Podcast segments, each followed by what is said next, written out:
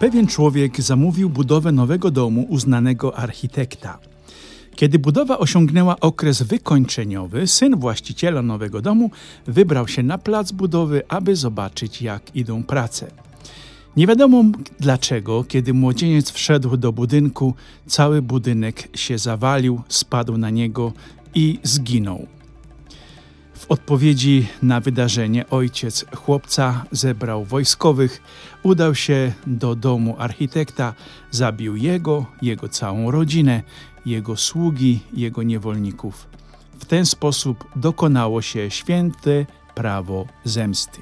Prawo odwetu istniało jeszcze w czasach Abrahama i dopiero książę Babilenu Hammurabi około 1700 lat przed Chrystusem uporządkował prawo moralne w swoim imperium. To właśnie kodeks Hammurabiego wprowadza prawo talionu, czyli oko za oko, ząb za ząb. I według tego prawa właściciel zrujnowanego domu mógł zabić tylko syna architekta w odwecie za śmierć swojego syna.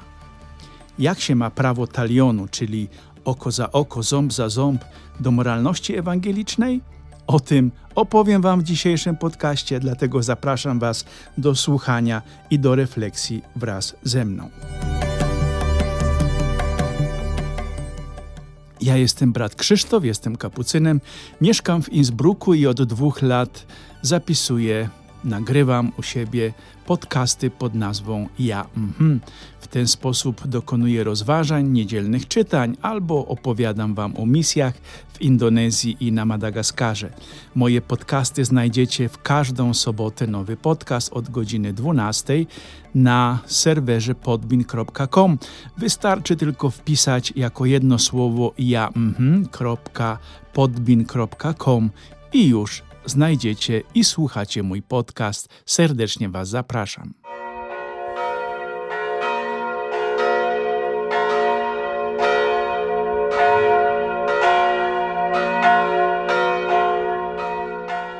W dzisiejszej Ewangelii widzimy Piotra, który znowu próbuje wydobyć od Jezusa jakąś informację, którą jego rozum mógłby jakoś logicznie ogarnąć. Jezus cały czas mówi w swoich naukach o miłości, która nie ma żadnej logiki. No bo jak? Być prześladowanym, bitym, oszukiwanym i za to mam przebaczać przestępcy w duchu miłości? Wszystko ma swoje granice przecież, nawet miłość. W tym dążeniu do logicznego poukładania życia jesteśmy bardzo podobni do Piotra. My chcielibyśmy też, żeby Ewangelia była bardziej logiczna. Dlatego podoba mi się pytanie Piotra. Ile razy mam przebaczyć? Czy aż siedem? Mówi Piotr do Jezusa. Odpowiedź nauczyciela nie spodobała się chyba Piotrowi, tak jak i nam przypuszczam. Jezus odpowiada: Nie siedem, ale siedemdziesiąt po siedem. Piotr aż się przeraził, bo w naszym języku odpowiedź Jezusa tłumaczymy słowem przebaczaj zawsze. Liczba 7 w Biblii ma swoje bardzo ważne znaczenie. Jest liczbą świętą, bo siódmego dnia Bóg odpoczął po stworzeniu świata. Jest to liczba doskonała i oznacza wieczność. Przypuszczam, że Piotr z sarkazmem pytał Jezusa, czy aż siedem? Bo to oznaczało w ustach Piotra, czy mam przebaczać nieskończenie wiele razy. Jezus odpowiadając Piotrowi nie że siedem, ale siedemdziesiąt po siedem, pozbawia Piotra i apostołów wszelkich wątpliwości. Jezus mówi: Masz przebaczać nie ileś tam razy, lecz masz przebaczać zawsze, za każdym razem, gdy ktoś tobie zawinił. Piotr, jak współcześni mu ludzie, znał prawo talionu, czyli oko za oko, ząb za ząb. Wielu chrześcijan dzisiaj też bardzo chętnie przykłada tę zasadę kodeksu Hammurabiego do swojego codziennego życia.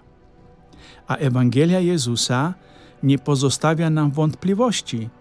Prawo Hammurabiego było dobre na wieki poprzedzające przyjście Mesjasza, ale w momencie pojawienia się Zbawiciela i zwiastowania Królestwa Bożego, kiedy Jezus wypełnia prawo, prawo talionu nie ma już prawa istnienia. Ewangelia, kochani bracia i siostry, rodzi nowego człowieka, zrodzonego ze krwi Zbawiciela. Oto następują czasy Królestwa Bożego, w których żyjemy. którego Kościół powinien być widzialnym znakiem. Nowy człowiek, czyli wyznawcy, członkowie Kościoła, wyznają nową zasadę życia i moralności. Jest to prawo miłości, prawo miłowania Boga i bliźniego. W tym kochaniu ważne jest miłosierdzie i przebaczenie, a nie hodowanie nienawiści. Przebaczenie w Królestwie Niebieskim nie ma miary, ono ma wartość ciągłą. Stąd przypowiedź Jezusa o słudze, który otrzymał przebaczenie za wielki dług, ale nie potrafił uczynić tego samego wobec kolegi, którego dług był śmiesznie mały wobec tego, co jemu zostało przebaczone. Chrześcijanin to człowiek żyjący według nowych zasad. Chrześcijanin to człowiek przebaczenia za każdym razem. Chrześcijanin nie unosi się, nie nosi urazy, lecz przebacza za każdym razem, bo Bóg też za każdym razem przebacza nam.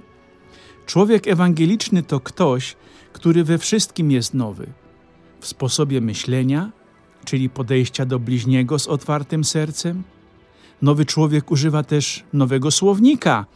Chrześcijanin to człowiek, którego słownictwo charakteryzuje się brakiem wulgaryzmów, a język przepełniony jest słowami dobroci i błogosławieństw. Jak to jest z tym naszym językiem?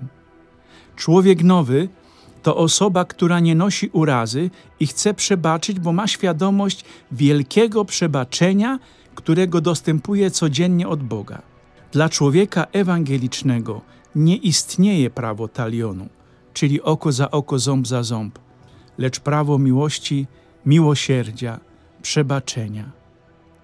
Księga Mądrości Syracha, czyli pierwsze czytanie, mówi wyraźnie, że człowiek ewangeliczny nie zna gniewu i złości.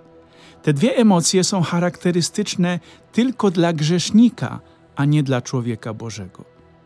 Człowiek mający nadzieję na przebaczenie i miłosierdzie Boga musi mieć takie same uczucia w stosunku do bliźniego, inaczej nie otrzyma od Boga tego, czego się spodziewa. Zapomnijmy więc, kochani bracia i siostry, o prawie talionu. Niech to prawo oko za oko, ząb za ząb odejdzie raz na zawsze do archiwum wspomnień, do muzeum, ale nie do codziennego życia. Kochani bracia, Jezus nie pozostawia nam wątpliwości. Chrześcijanin to człowiek, który we wszystkim jest nowy. We wszystkim nie możemy żyć tak jak wcześniej. Musimy być nowi w naszej moralności, musimy być nowi w mówieniu, w zachowaniu się, w postępowaniu, w pracy, w odpoczywaniu, nawet w płaczu czy w przeżywaniu żalu, w przeżywaniu smutku, cierpienia.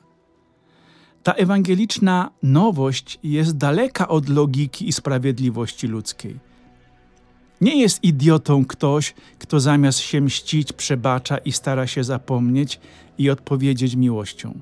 Takie jest Królestwo Boże, taka jest właśnie Ewangelia, taki jest Chrystus. Więc albo żyjemy w duchu nowości, albo sami siebie okłamujemy. Mam świadomość, że to, co Wam mówię, przeraża. Może brzmi jak opowiadanie o Harrym Potterze. Tymczasem taka jest prawda ewangeliczna. Nowy człowiek, o którym mówi ksiądz Blachnicki, to człowiek zrodzony z ducha, ze zmartwychwstania Chrystusa, z nowymi wartościami, nowym poglądem na świat. Wszystkim jest nowy. Nie może być tak jak ten świat. Odwagi, bracia i siostry, obudźmy się, bo czas jest krótki i stańmy się naprawdę ludźmi nowymi, bo Chrystus we chrzcie nas uczynił takimi. Odwagi. Amen.